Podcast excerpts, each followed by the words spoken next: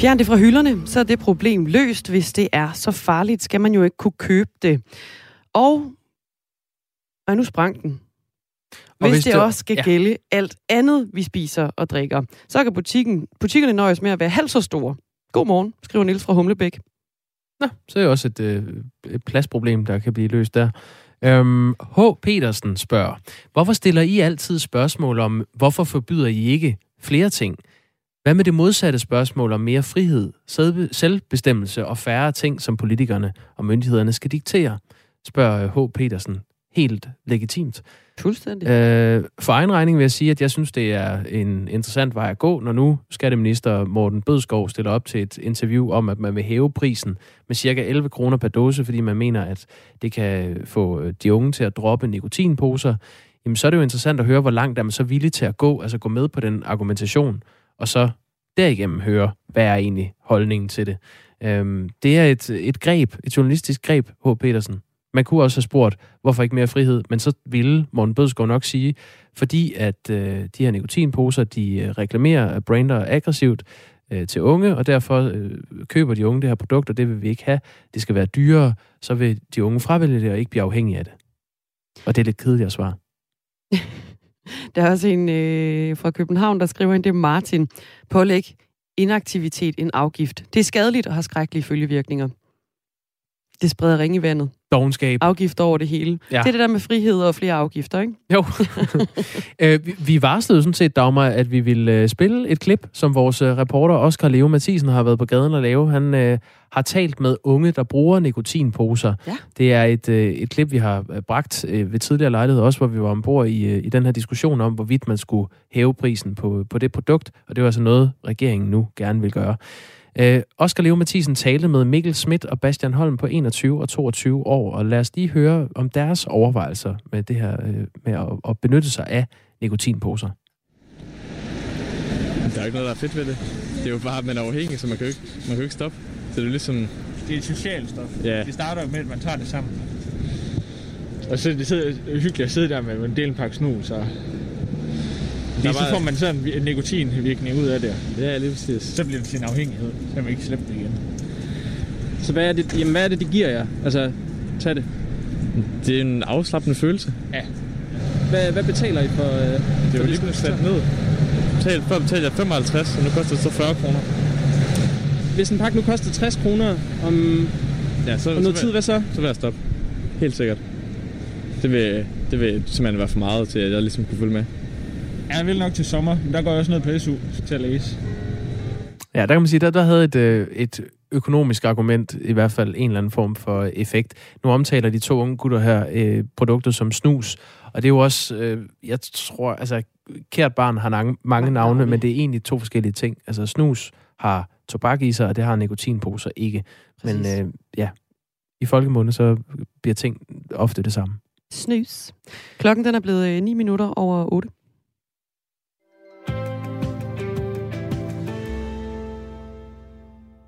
Tysklands højre nationale parti, Alternative für Deutschland, peger på øh, danske Socialdemokratiet som et forbillede, når det kommer til asyl- og udlændingepolitikken.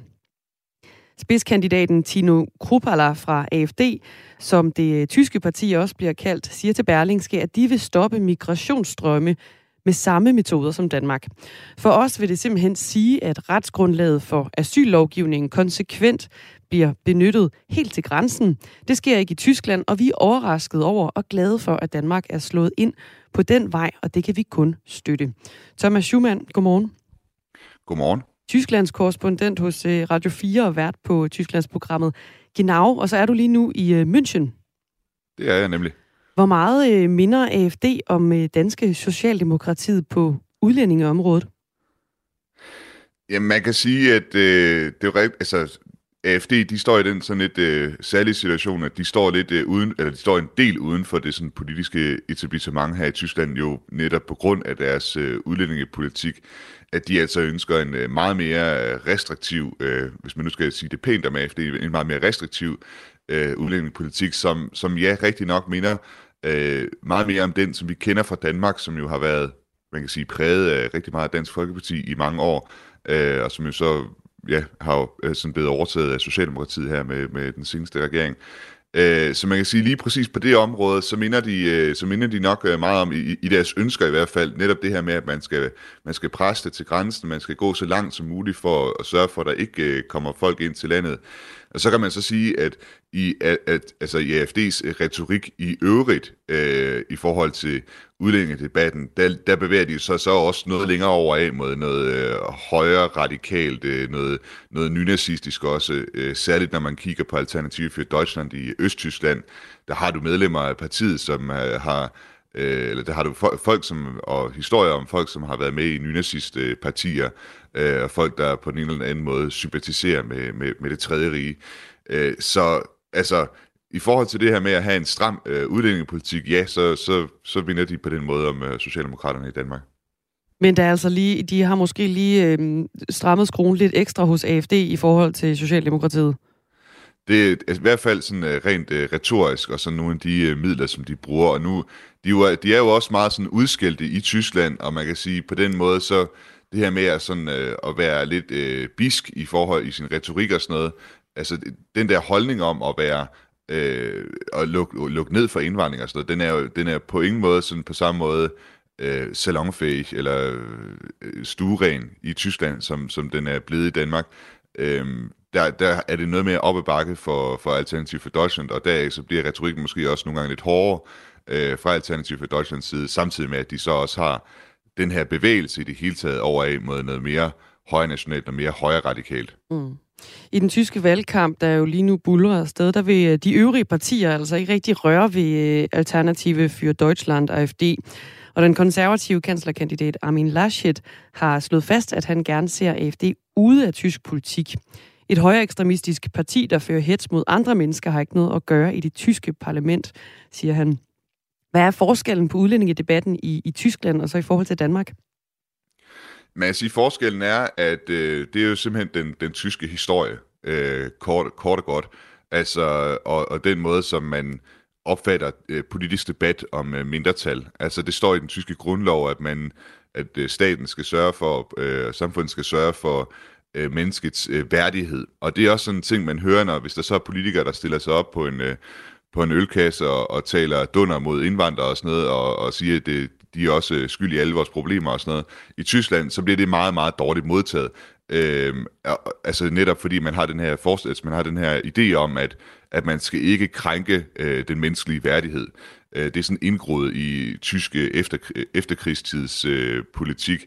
Og så samtidig så har du selvfølgelig også øh, i forhold til, til flygtninge, der har du en, en historie i Tyskland øh, med de flygtningestrømme, der var efter 2. verdenskrig. Der var jo kæmpe store områder af af Tyskland, som ikke længere hørte til Tyskland efter 2. verdenskrig, hvor folk de simpelthen blev rykket op med roden og, og blev sendt tilbage til det, vi kender som det nuværende Tyskland, altså millioner af, af flygtninge. Så der har man en flygtningehistorie i Tyskland også, hvor man har været, altså hvor man jo tog imod en masse af sine såkaldte landsmænd, øh, på det tidspunkt, som gjorde, at man, man ser anderledes på, på flygtningen i, i Tyskland, end man gør øh, Øh, måske i et land som Danmark, og hvor der er en kultur øh, mere udbredt i samfundet om at, at vil tage imod og, og hjælpe folk, og hvor igen, hvis man, hvis man har den der modsatte holdning, øh, så kan man meget hurtigt blive skudt i skoene, at man er enten er højere ekstrem eller højere radikal, øh, hvis man altså står, står for at vil begrænse øh, flygtningestrømmen.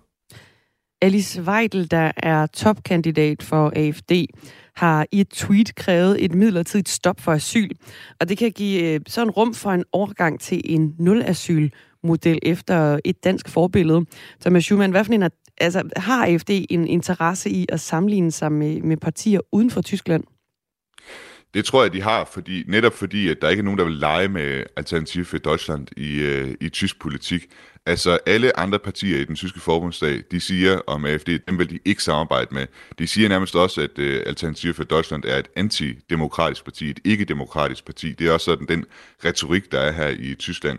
Og der tror jeg, øh, at AFD de netop har brug for at pege på, på udlandet og sige, vi er altså ikke øh, så skøre øh, og så slemme, som de andre partier gerne vil gøre os til.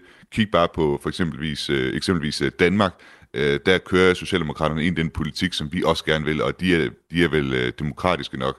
Det er jo et sjovt at, at bemærke i den her sammenhæng, at øh, da Mette Frederiksen øh, vandt øh, valget og blev statsminister i Danmark, der havde de på et tidspunkt et møde hos de tyske socialdemokrater, altså et vælgermøde, hvor man, hvor, hvor, eller et møde internt i partiet, hvor man fulgte med i det danske valg, og hvor der først var klapsalver, da man så resultatet, at øh, Socialdemokraterne altså blev, fik et godt valg. Og det blev så senere dysset ned, eller så tysset ned, det der, det der, de der klapsalver, sagde, hov, pas på, vi skal ikke klappe for meget de danske socialdemokrater, for de ligger altså ret langt ude på højrefløjen, hvad angår øh, øh, indvandringspolitikken. Nå, okay. Ja.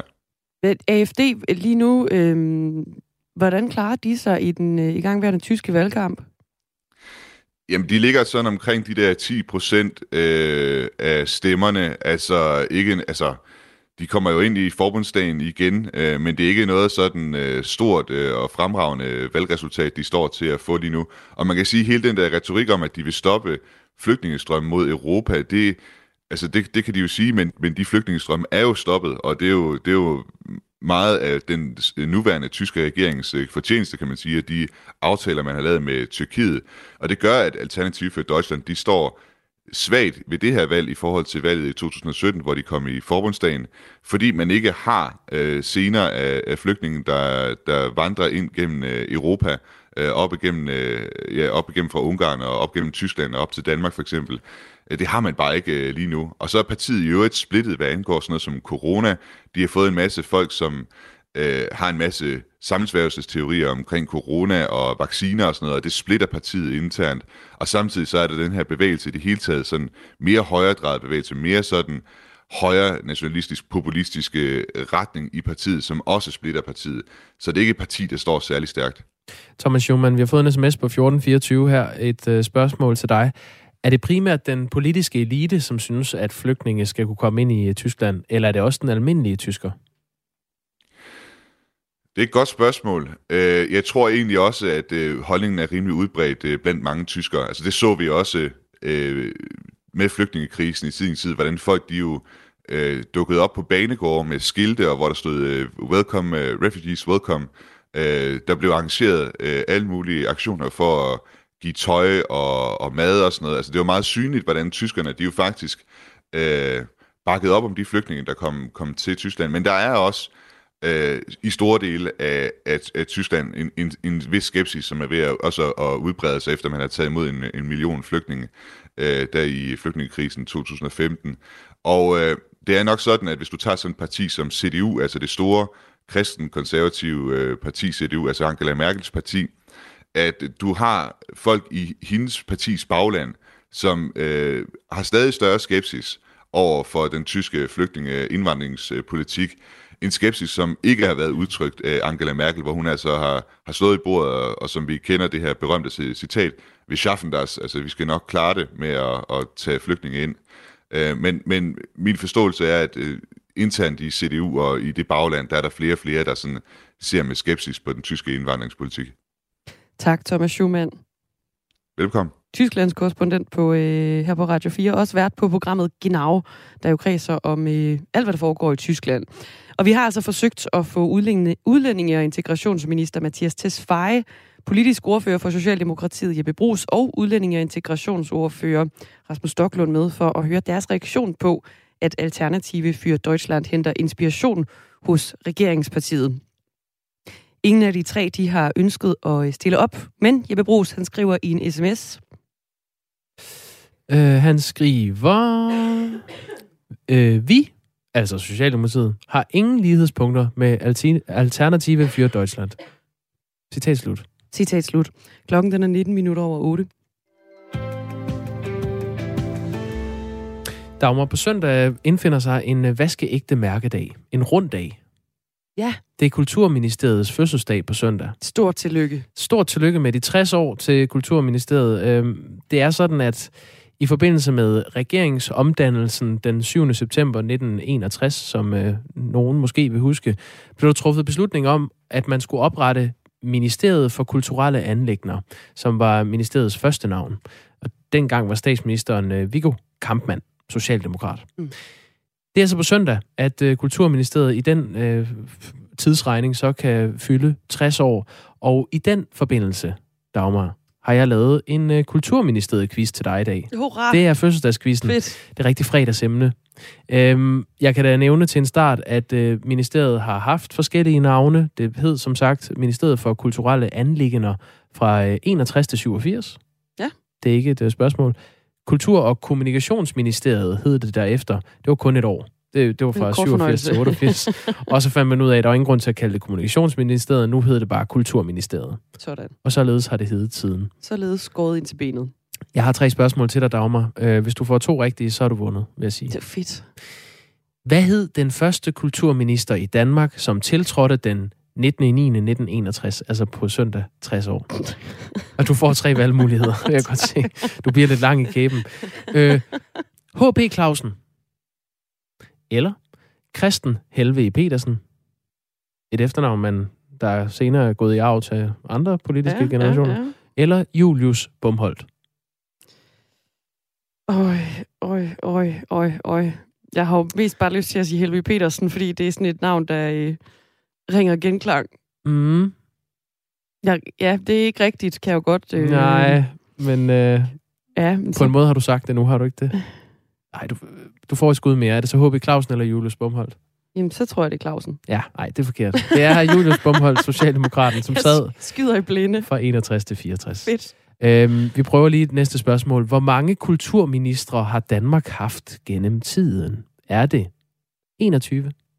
Eller er det 24? Eller er det 28? Jeg tror, det er 24. Det er rigtigt. Ja, sådan. Det er rigtigt. Et skridt tættere på sejren. Sådan. Bare øh, Jeg havde lige brug for en oprejsning oven på, den, på det første spørgsmål. 24, et magisk tal. Juleaften. Mm, skønt. Antallet af Matador-afsnit. Det var rigtigt. Det er så mange kulturminister har Danmark haft. Øh, Det ved man nu. Nå, i marts besluttede Kulturministeriet at udvide med flere medarbejdere i øh, departementet, fordi ministeriet har været underdrejet gennem coronakrisen. Der har været hårdt pres Mm. øh, fra kulturlivet. I den forbindelse sagde daværende kulturminister Joy Mogensen, vi lægger simpelthen op til et stærkere kulturministerium. Vi vil have, at kulturen spiller en stærkere rolle i vores samfundsdiskussion. Og løsningen var altså, vurderede man fra ministeriets side, at ansætte nogle flere. Man havde på det tidspunkt 85 ansatte i Kulturministeriet. Hvor mange nye medarbejdere ville man ansætte? Var det 10, 30 eller 50? Og 50, det går nok også mange, var. Ja, det er lidt Altså mange. booster man virkelig... Øh... Men så tror jeg på, at det var måske 10. Nej, Det er så... simpelthen så ærgerligt over, at du ikke siger 30. Ej, Ja. Så har du tabt, Dagmar. ej, jo. Nå. Nu bliver det en dårlig weekend. Ja, det var også svært. Kanon svær. Ja, men man ville øh, gå fra øh, fra 85 til 115 ansatte. Øh, Og Okay. når coronakrisen var overstået ved antallet af ansatte lande på cirka 110, vurderede man. Okay. Flot, Dagmar, på ja, en måde. ikke særlig flot, jo. Øh, vores og øh, kulturprogram Kreds har i øvrigt her på Radio 4 i anledning af Kulturministeriets 60-års fødselsdag bedt en række kulturpersoner skrive og synge et vers på melodien I Danmark er jeg født. Øh, blandt andet musiker øh, Shaka Loveless har budt ind på den opgave. Og øh, jeg har egentlig hans vers. Jeg synes, vi er næsten nødt til at høre, hvordan det lød. Hvad er det for en kraft, der holder sammen på det, som egentlig kun er ren idé? Når mørkets købmænd flår os fra hinanden, er kulturen det lys, jeg holder ved. Når falske grænser står, og ånden lukkes inde, der mangler sjælen rummet til at skinne. Du åbner mig, viser en anden vej. Shaka Loveless stemme. Øh, Udover ham har entertainer Jakob Havgård og filmmand øh, Peter Ålen Nålebæk og kunstner Christian von Hornslet og politiker Bertel Hårder skrevet vers til festsangen i anledning af Kulturministeriets fødselsdag. Det kan man høre i øh, den seneste udsendelse af vores kulturprogram Kreds, som kan findes i en øh, podcast-app nær dig. Folketingets politikere fra fire partier, de får trygtestet deres politik og opbakning, når de møder deres bagland her i weekenden. Både Socialdemokratiet, det konservative Folkeparti, Dansk Folkeparti og Radikale Venstre skal nemlig holde landsmøder. For nogle partier, der bliver det her en øh, weekend med skåltaler, mens der i andre partier er lagt op til en magtkamp. Thomas Larsen, politisk redaktør på Radio 4. Godmorgen. Godmorgen. Når man siger magtkamp, så er man også nødt til at nævne Dansk Folkeparti's sammensætning for tiden. Og lad os lægge ud der. Tidligere på morgenen, der talte vi med Danny Rosenkilde Nielsen, der stiller op til Dansk Folkepartis øh, hovedbestyrelse. Og det gør han, fordi han mener, at der er for meget politisk splid. Lad os lige høre, hvad han sagde.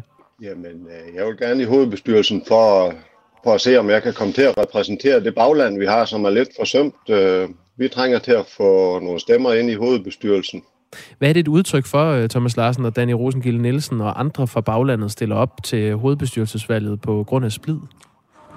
Jamen, det er simpelthen udtryk for, at der er mange i DF's bagland, der er desperate simpelthen over den uro og den turbulens, der hele tiden martrer partiet, og nu vil de have ro, og det vil de jo selvfølgelig også, fordi mange af dem, der er lokalt og som sidder rundt om i, i landet, de ser jo frem til et kommunalvalg, der kan blive endnu en katastrofe for Dansk Folkeparti, hvis der ikke snart kommer ro over landskabet, havde jeg nær sagt, og hvis der ikke kommer mere fokus på politikken. I øjeblikket der er det jo sådan, at de indre stridigheder og de interne magtkampe, de spærrer for alt, og det er fuldstændig ødelæggende for et parti, når den slags øh, sker. Så det, der er den helt store og alt overskyggende opgave for Christian Tulsendal her i weekenden, det er simpelthen at få lagt slå på og få løst nogle af de interne stridigheder, så partiet kan komme videre.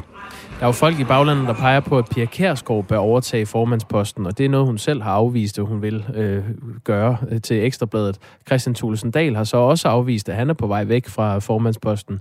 Hvor sandsynligt er det, at der kommer et formandsopgør i weekenden i Dansk Folkeparti? Jeg tror, der kommer hæftig kritik af Christian Tusinddal øh, undervejs, og især også i, i korridorerne, fordi der er mange, der er utilfredse med, at han ikke er i stand til at styre partiet bedre, at han ikke er i stand til at fremlægge partiets øh, politik. Øh, og så er det jo også klart, at Christian Tusinddal jo altså også er den, der bærer ansvaret for nogle af de altså meget voldsomme nederlag, som partiet har lidt, ikke mindst ved sidste folketingsvalg, som var en veritabel katastrofe for partiet. Og ser vi på meningsmålingerne i dag, så er de jo mildest heller ikke gode. På den anden side, så er det altså også sådan, at der er ikke en oplagt kronprins øh, lige nu. Og jeg ved godt, man skal aldrig sige aldrig, men jeg kan altså ikke forestille mig overhovedet, at Pia Kjærsgaard, hun er ny formand efter den her weekend. Socialdemokratiet og det konservative Folkeparti holder også landsmøder og årsmøder. Dem gider vi ikke rigtig gå ind i, for det bliver mere øh, jubelagtigt i de lejre. Så lad os hellere lige bruge lidt tid på øh, de radikale. De har det heller ikke nemt, øh, og de holder også årsmøde. Hvorfor går det svært der? Jamen, de radikale har jo rent faktisk også været igennem et øh, år, der har været altså lidt af et mareridt for partiet. Det begyndte jo med, at øh, partiet virkelig ville stille skarpt på øh, krænkelsesagerne og ville have, at der skulle være bedre øh, forhold for, for, for kvinder. Øhm, og derfor så gik øh, partiet altså meget direkte ind i hele øh, MeToo-sagen øh, og, og, og gjorde sig til, til bannerfører for, for kvinders øh, rettigheder i, i den forbindelse. Og så sker der jo så rent faktisk det, at partiets egen formand, Morten Østergaard må gå, fordi han netop har krænket kvinder. Og det kastede partiet ud i en voldsom krise, også fordi at den nye leder, Sofie Carsten Nielsen, vidste meget mere til de sager, kendte mere til de sager, end hun lod offentligheden at, at vide og forstå. Så derfor så skete der også det, at hun fik slået store skår af sin troværdighed undervejs. Og lige nu her, faktisk inden for det seneste døgn, der er der kommet en uh, troværdighedsmåling på TV2, hvor man måler partiledernes troværdighed. Og der ligger Sofie Carsten Nielsen altså fuldstændig i bund. Så hun har også et kæmpe reparationsarbejde, hun skal have gjort. Og her ved indgangen til den nye politiske sæson, der var det så også en af de mere prominente og profilerede radikale folketingsmedlemmer, der måtte gå af af samme grund, altså på grund af, af krænkelsesager, og det var Christian Hegård. Så man kan roligt sige, at partiet har været igennem en uh, turbulent uh, tid. Og derudover, så er linjen heller ikke helt klar på Christiansborg, hvor der jo altså er ofte meget stor uenighed mellem det radikale venstre og regeringen. Det er altså en weekend, hvor Socialdemokratiet, det konservative Folkeparti, Dansk Folkeparti og det radikale Venstre skal holde landsmøder. Vi kommer til at holde øje med, hvad der sker, og Thomas Larsen, lurer mig, om du ikke øh, er med igen på mandag hos os her i Radio 4 Morgen. Tak fordi du var med. Klokken den nærmer sig et øh, nyhedsoverblik, og på den anden side af det nyhedsoverblik, der skal vi vende øh, Rusland. Vi skal også snakke om Dansk Sygeplejeråd og de her strækker, og bod som nu er kommet på øh, bordet også. Det bliver på den anden side af et nyhedsoverblik med Sofie Levering. Klokken er halv ni.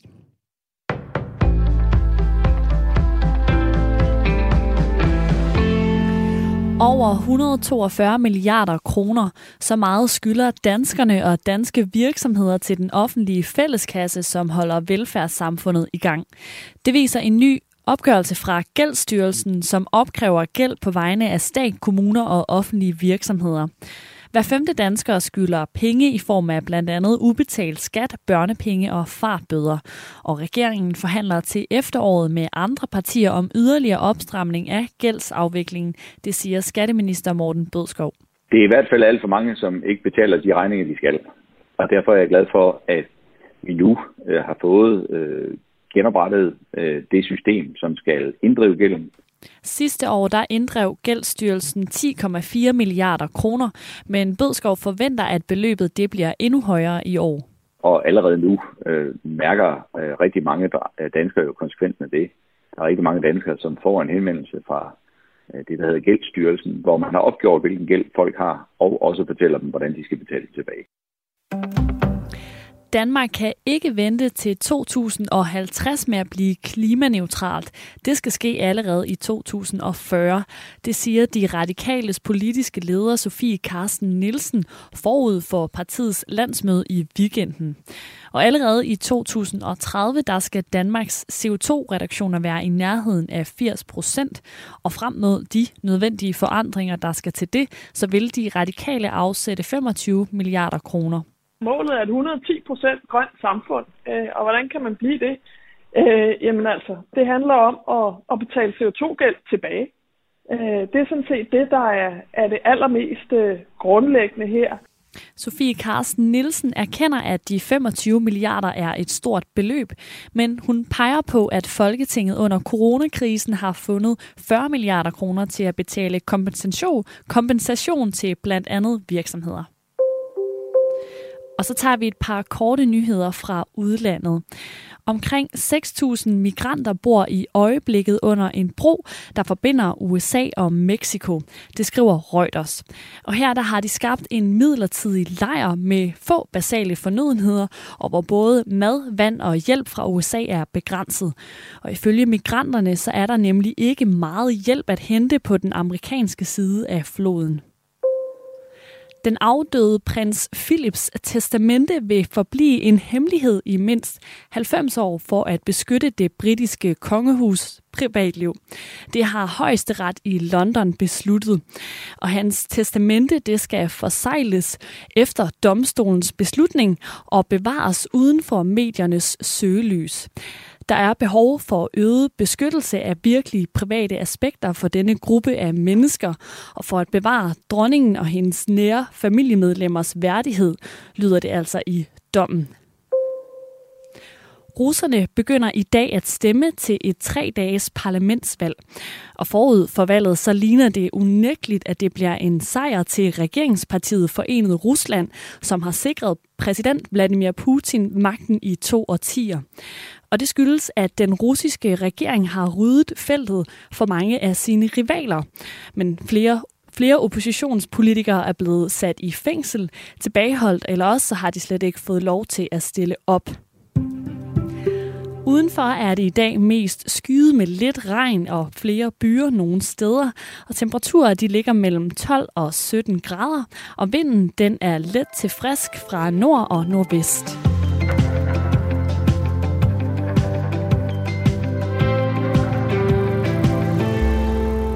Godmorgen. Godmorgen. Det er blevet fredag. Det er i sandhed, ja. Fredag. Det er sandt. Og her er øh, vi. Vi hedder Dagmar i Møstergaard og øh, Jakob Grosen, og det program, du lytter til, øh, hedder Radio 4 Morgen, og det skal du have tak for, at du har tændt for. Og du kan selvfølgelig stadigvæk sende sms'er ind. Det gør du på 1424. Du starter med R4, laver et mellemrum, og så sender du den afsted. Du har 26 minutter tilbage til at gøre det, i hvert fald til det her program. Så kommer der jo selvfølgelig ring til Radio 4, der kan man også sende sms'er. Og det er samme nummer? Fuldstændig. Det er så nemt. Giv den gas. På søndag der afsluttes lokal- og parlamentsvalget i Rusland, og allerede fra i dag, der kan der stemmes. Men det er altså ikke så spændende måske, som et valg det ellers kunne være. For det er allerede sikkert, i hvert fald så sikkert, som det jo stort set kan blive, hvem der vinder. Godmorgen, Flemming Spidsbol. Ja, godmorgen. Seniorforsker hos øh, Dansk Institut for Internationale Studier med speciale i Rusland. Alting tyder jo på, at partiet Forenet Rusland vinder valget og beholder flertallet i parlamentet, som kaldes Dumaen. Og Forenet Rusland har jo sjovt nok ganske tætte bånd til Vladimir Putin. Hvorfor er det så sikkert, at Forenet Rusland vinder valget på søndag? Det er det jo blandt andet, fordi hele systemet øh, gerne vil have, at det forenede Rusland vinder. Og systemet har fået skabt ligesom et apparat, der kan holde det hele i, i gang. Og det vil sige, at Putin er med til at understøtte det forenede Rusland, og det forenede Rusland er med til at understøtte Putin. Og vi ser, at medierne også ligesom kører med på den, og, og selvfølgelig fortæller om, hvor, hvor positivt det er, at partiet er, er, er det dominerende parti, og de er garant for stabilitet og ansvarlighed osv. Så, videre. så, så vælgerne får at vide, at, at det er det rigtige valg, og det er det, de bør gøre. Men meningsmålinger de viser, at bare 30 procent af russerne de har tænkt sig at stemme på regeringspartiet Forenet Rusland, som altså kæmper med jamen, historisk lav tilslutning. Ved sidste valg, der viste målingerne en vælgertilslutning på 40-45 procent. Og samtidig så har Putin godt nok stadig personlige øh, hvad hedder det, oppositionstal øh, med mellem 60 og 65 procents opbakning fra russerne. Med de her meningsmålinger, som ikke er sådan forfærdeligt gode, hvordan kan det så være, at det tyder på, at Forenet Rusland alligevel vinder? At det, øh, det skyldes jo blandt andet også, at, øh, at der typisk bliver snydt, og, og det ved vi jo også fra tidligere valg, der har været forlyden om det. Og det, der også er ved det her valg, det er faktisk, at man kan stemme online nu, det vil sige, at man kan sidde derhjemme, og så kan man stemme.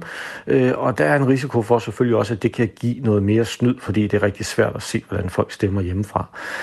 Men vi ved, at der er blevet snydt ved tidligere valg, og der er også russiske forskere, der kigger på det, og de prøver at beregne bagefter, hvor meget der er blevet snydt, og det har nogle gange været, været temmelig meget. Så, så hvis det forenede Rusland lad os sige, ligger på 30 procent, jamen så ligger man måske noget oveni i sidste ende for at sikre, at det bliver det største parti, og det ligesom kan, øh, kan støtte Putin.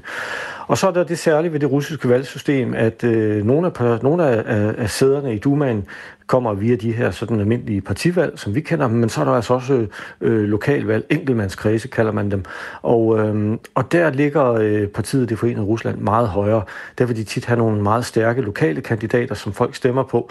Måske fordi de håber, at det kan tiltrække arbejdspladser eller skabe opmærksomhed om nogle særlige problemer eller noget.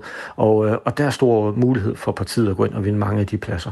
Hvordan har man fundet ud af, at der i hvert fald tidligere har været snyd i forbindelse med de russiske valg? Ja, det er blandt andet, noget af det er sådan lidt pudsigt. Øh, russiske forskere går ind og kigger på, hvordan der bliver indrapporteret. Og øh, lad os sige, der er et sted, hvor øh, det forenede Rusland øh, måske i realiteten har fået, lad os sige, 64,19 procent, jamen så bliver der indregistreret i stedet, at de har fået 70 procent. Og tit så er det faktisk, øh, fordi det er runde tal, der bliver indrapporteret. Øh, vi kan også se det i, i den måde, der bliver øh, optalt på, altså den måde stemmerne er fordelt på tidsmæssigt, øh, indikerer også nogle gange, at der simpelthen bliver hældt en masse øh, stemmer ned i øh, stemmeurnerne, og det har vi jo altså også på, russerne har det på video, man kan se det nogle steder fra det seneste valg, at øh, de stemmetilforordnede, de simpelthen henter sådan en ordentlig stak papir, og så propper de det ned i stemmeurnen, når de tror, der ikke er nogen, der kigger. Øhm, så, så der er blevet snydt, og det er klart, det er, det er svært præcist at sige, hvor meget, men, øh, men russiske forskere forsøger også, og det er måske i, i sådan i omegnen af 10-15 procentpoint nogle gange, de hælder oveni, så det er ret meget. Men, øh, men det er selvfølgelig for at sikre, at partiet Det Forenede Rusland fortsat dominerer Dumaen, og så kan de andre tre mindre partier få lov at, at være med, og de kan lege med, men det er det forenede Rusland, der ligesom skal styre det. Mm. Der har vel været en hel masse valgdebatter også nu her op mod, øh, op mod valget på søndag. Hvordan er, hvordan er det forløbet alt sammen? De er forløbet også meget, som, som vi plejer at se det. Det vil sige, der, der er en del af det selvfølgelig, som er koreograferet, øh, og, og målinger viser også, at russerne ikke rigtig orker de der tv-debatter. Og det er i høj grad, fordi de fornemmer, at det ligesom er planlagt på forhånd, at, at der er en, som repræsenterer et parti, og så er der et par stykker, der kommer ind som en form for opposition, men de er ikke rigtig opposition alligevel, men det er mere for at skabe en, en lidt kunstig debat i studiet, og det, det gider de ikke rigtigt. Men ellers nogle af de store emner, som sådan rigtig optager russerne, det er selvfølgelig øh, coronahåndteringen, som er meget øh, svær i Rusland. Øh, hvordan er det egentlig gået? Øh, der er stor usikkerhed om tallene. Der bliver talt om, at der er 600.000 russere, der er døde af, af covid-19, hvor det officielle tal er væsentligt lavere. Der er jo også sådan et helt spørgsmål i Rusland om kontrolsystem. Øh, øh, over, øh, overvågningskameraer, ansigtsgenkendelse, QR-koder og sådan noget. Det er ret omfattende. Og så er der hele den økonomiske og sociale øh, problemstilling i Rusland, som jo altid er der, øh, men hvor mange mennesker har det rigtig, rigtig svært, og hvor priserne stiger lige nu øh, meget, og de stiger mere end pensionerne for eksempel, og det betyder, at, at pensionisterne sidder med, med, med færre penge, end de ellers ville gøre, og end de gjorde for et år siden, simpelthen fordi priserne stiger så hurtigt. Og, og det fylder meget i, i debatterne rundt omkring, især sådan ude på gaden. Nu snakkede du om de her valgdebatter, som er sådan en, en kende orkestreret, altså at det er planlagt, at der kommer sådan lidt en, en, en falsk position, opposition, kan man sige, op for, for at skabe en eller anden form for en debat. Alexei Navalny, som er, er oppositionens største stemme, han er jo i fængsel, og det samme det gælder også flere andre udfordrere altså over for, for Putin. Og ellers så har de egentlig fået frataget retten til at stille op ved det her valg. Flemming Splidsbol, kan man overhovedet forestille sig, at oppositionen de får noget at skulle have sagt i det her valg? Nej, det er, det er rigtig svært. Det er ikke helt udelukket, men det vil være rigtig svært for dem, øh, fordi det forenede Rusland fylder så meget, og fordi hele systemet ligesom understøtter det forenede Rusland. Men noget af det, Alexander Navalny har gjort fra sin fængselscelle, det er faktisk at opfordre til det, han kalder sådan en intelligent afstemning. Og med det så forsøger de at mobilisere vælgerne ude omkring i de her forskellige kredse, som jeg talte om. Der er 225 af dem i Rusland, øh, og der vælger man en kandidat, som skal ind i, i øh, Dumaen, og det kan også være en, der er helt uafhængig, altså en, der ikke repræsenterer noget parti osv. Og der har øh, Navalny's øh, folk øh, identificeret omkring 1.400 kandidater, som de siger, dem skal I stemme på. Så det kan godt være, at I ikke egentlig er helt enige med deres politik, men det er dem, I skal stemme på, for ellers så er det det forenede Rusland, der vinder ude i kredsen. Så Navalny har identificeret alle de her folk. Øh, der er ikke nogen af dem, der repræsenterer det forenede Rusland, men der har man så, så sagt, de her folk, de, det er det bedste alternativ, og det kan godt være igen, I ikke er 100% enige med dem, men I skal stemme på de her. Og så håber han så, at øh, man på den måde kan skabe noget kaos ind i Dumaen ved at måske at få nogle, nogle flere sådan uafhængige og, og kritiske kandidater ind. Leonid Volkov, der er en af Navalny's nøglemedarbejdere, som lever i, øh, i eksil, han siger til nyhedsbureauet AFP, de har ekskluderet alle fra at stille op. De har gjort det umuligt for andre kandidater at deltage. Det er ikke lavet som et reelt valg, siger han altså til, til FP. Kan man kalde det her et, øh, et reelt valg? Nej, det, det, det kan vi nok ikke. Øh, og, og der må vi jo sige, at de her Duma-valg efterhånden, de bliver mere og mere styret, Putin har jo styret det med hård hånd siden øh, 2003, øh, og det forenede Rusland har domineret siden da også. Øh, meget er afgjort på forhånd, og, og som man plejer at joke lidt med i Rusland, det er ikke så vigtigt, hvordan folk stemmer, det vigtige er, hvordan stemmerne bliver talt op. Og, øh, og der ved vi jo altså også, at der bliver snydt, og så kan man skaffe det resultat, man gerne vil, og så på den måde kan det køre videre. Øh, så, så det er rigtig, rigtig svært lige nu, og, og jo... Øh, endnu sværere nu, end det var øh, ved det seneste valg, og endnu sværere dengang end, end ved valget før. Så, så det, det kører nok i, i den retning øh, af, af mere kontrol, og det bliver stadig sværere for oppositionen at være med. Tak, Flemming Splidsbol. Ja, selv tak dig. Seniorforsker hos Dansk Institut for Internationale Studier med speciale i, øh, i Rusland. Og vi kan da lige sige, at øh, Putin, han er seneste nyt er, at han er gået i corona-isolation. Ja, det har han været et stykke tid. Øh, folk omkring ham har corona i stor stil. Ja, han skal i isolation i tre dage, men han kommer stadig til at stemme, siger en øh, medarbejder også tæt på ham. Ja, det kan du godt Ja, det vil være mærkeligt andet. Hvordan laver man et kritisk interview med en kilde, uden at kilden lige lurer, at det er et kritisk interview, der er under opsejling? Det gør man ved at øh, placere et øh, interviewoffer, om man vil, eller en kilde, i et lille lyst cirkustelt med bamser og puder og øh, lyskæder, og så øh, to små søde børn og så er der ellers dømt kritisk interview. Det er øh, et koncept, som programmet Late Night Berlin har gjort brug af øh, i Tyskland. Og det er der kommet et ganske øh, tokrummende interview med øh, kanslerkandidaten for partiet øh, CDU, Armin Laschet, ud af. Det er jo øh, aftageren for øh, Angela Merkel. To børn stiller først indledende spørgsmål om, hvorfor han gerne vil være kansler, og så i løbet af det her 10 minutter lange interview, så får spørgsmålene hurtigt en anden lyd, og det har så øh, vagt øh, opsigt i Tyskland.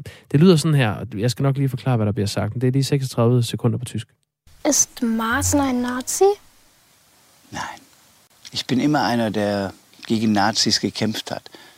Der auch nicht will, dass die irgendwas zu sagen haben. Mit denen reden wir nicht, mit denen machen wir gar nichts. Wir müssen gucken, dass die wieder wegkommen aus dem Parlament. Ist Hans-Georg Maaßen ein Rechter? Kennst du den? Ja. Warum ist das ein Rechter? Frage ich Sie.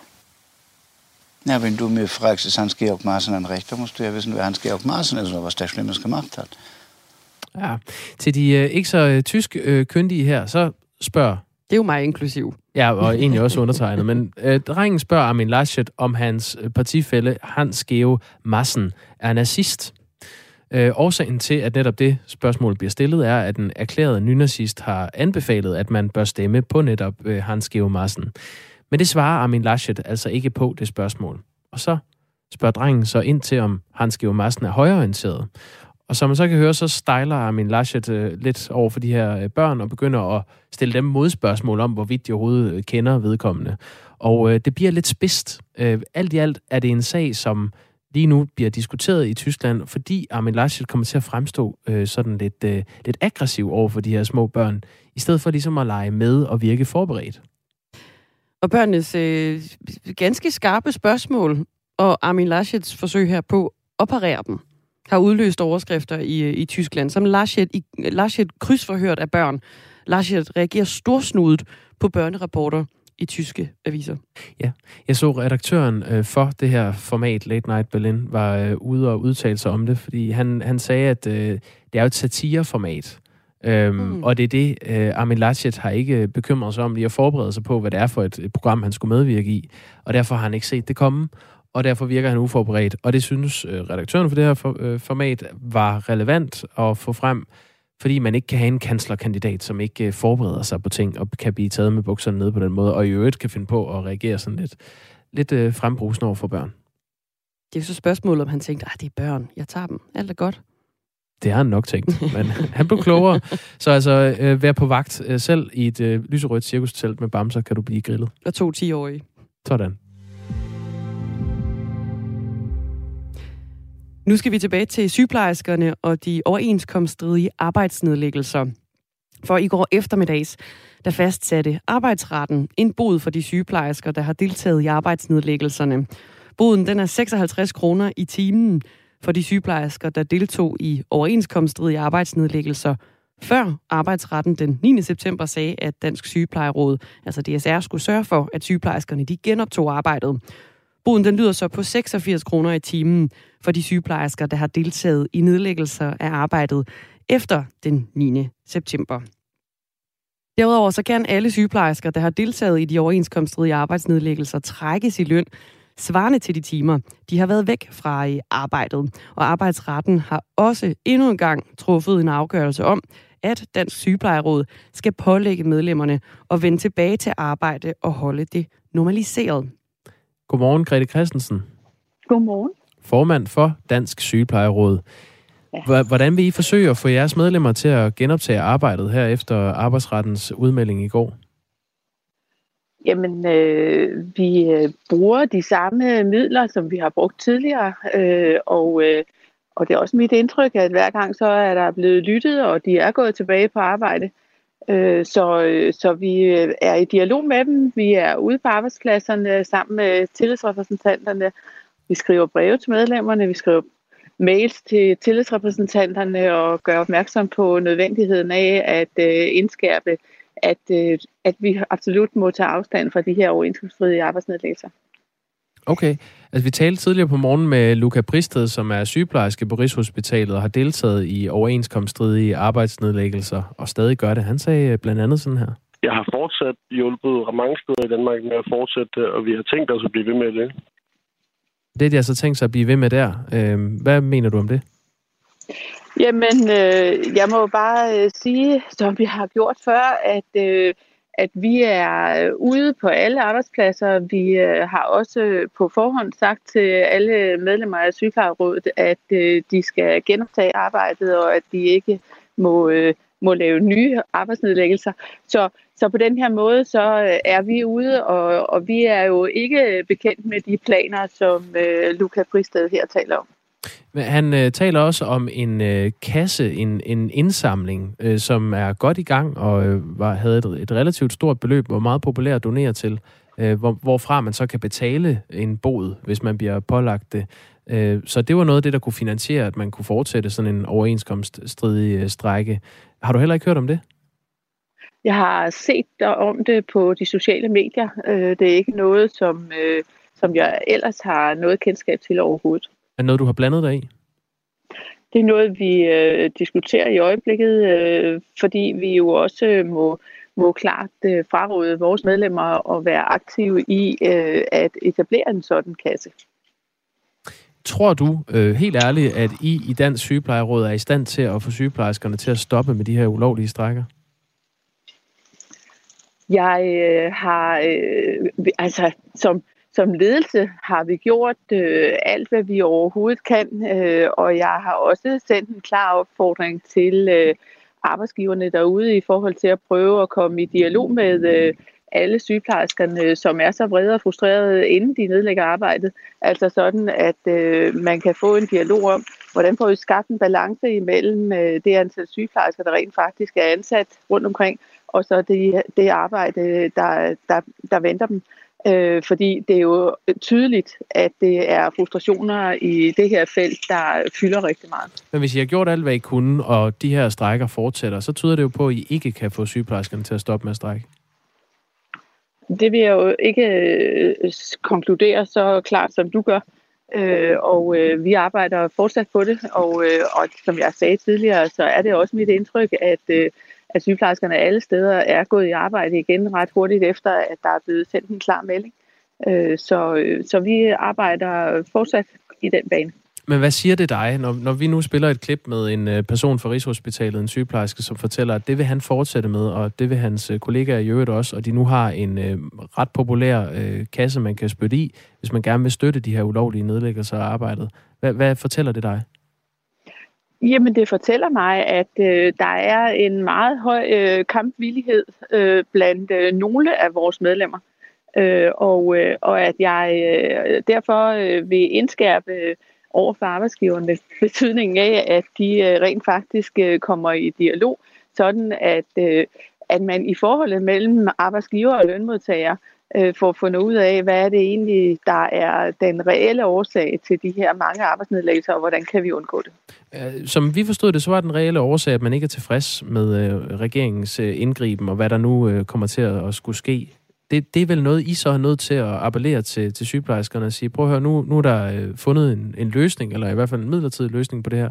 I er nødt til at passe jeres arbejde. Ja, og det er jo lige præcis det, vi gør hver eneste dag og hele tiden.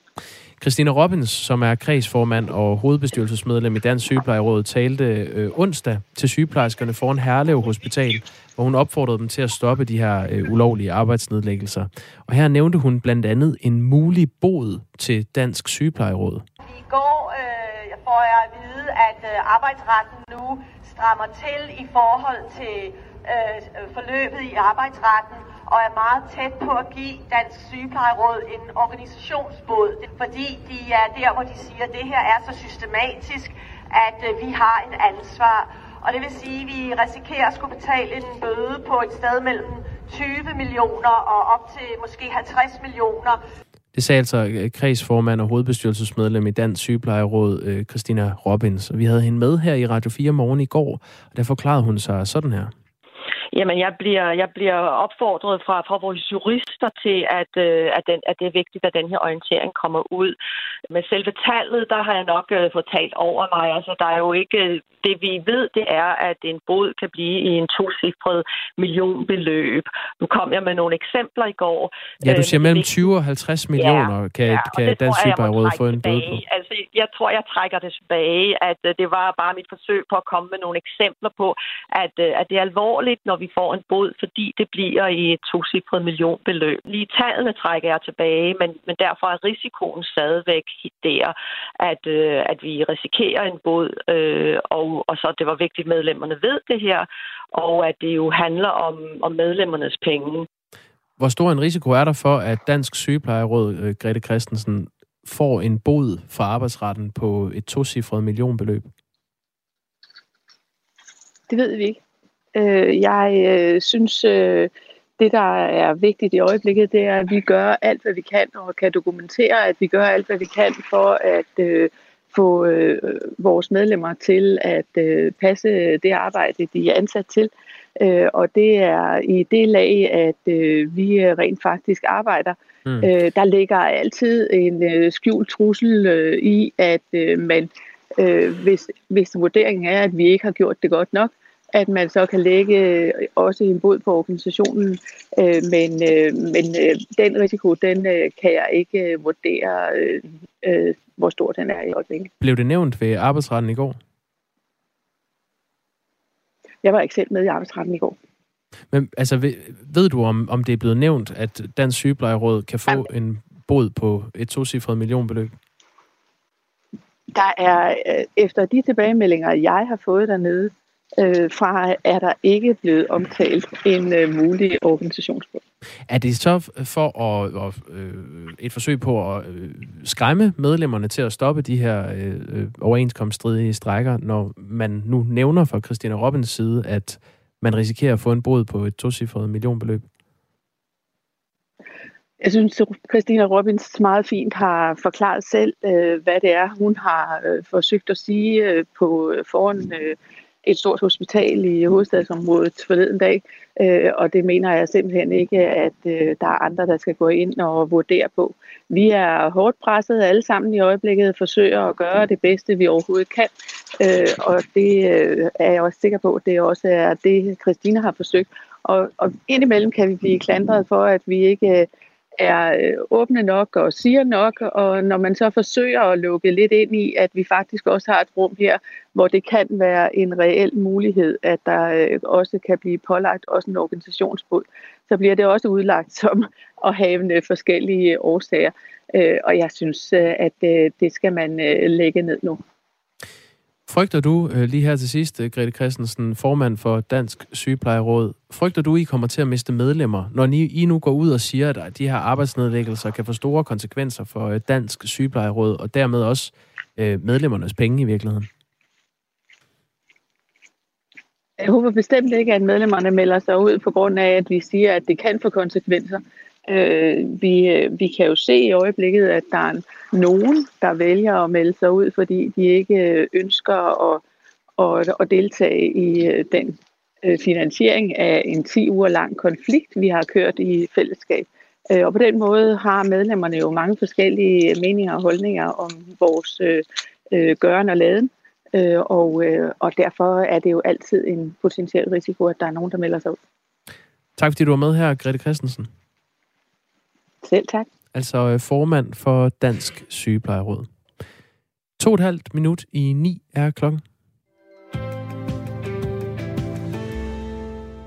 Og med de to og et halvt minut tilbage, så skal vi snakke om øh, de 500 bedste sange i verden.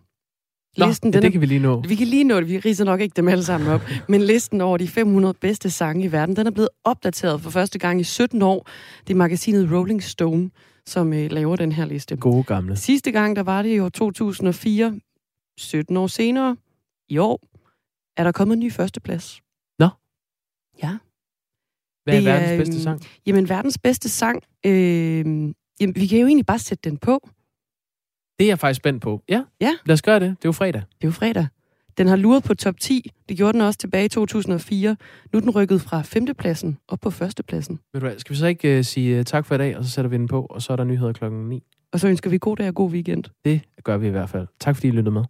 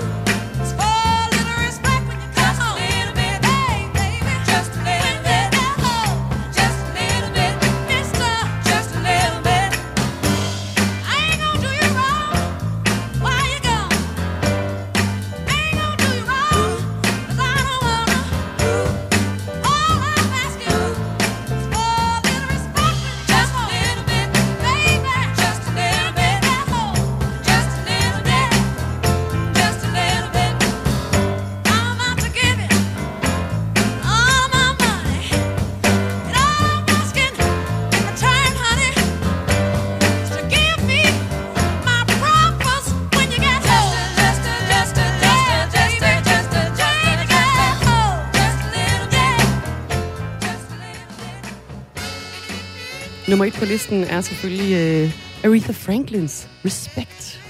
Skønt nummer. Skønt, skønt, skønt nummer. Weekendhumøret indfinder sig, kan jeg mærke. Fuldstændig.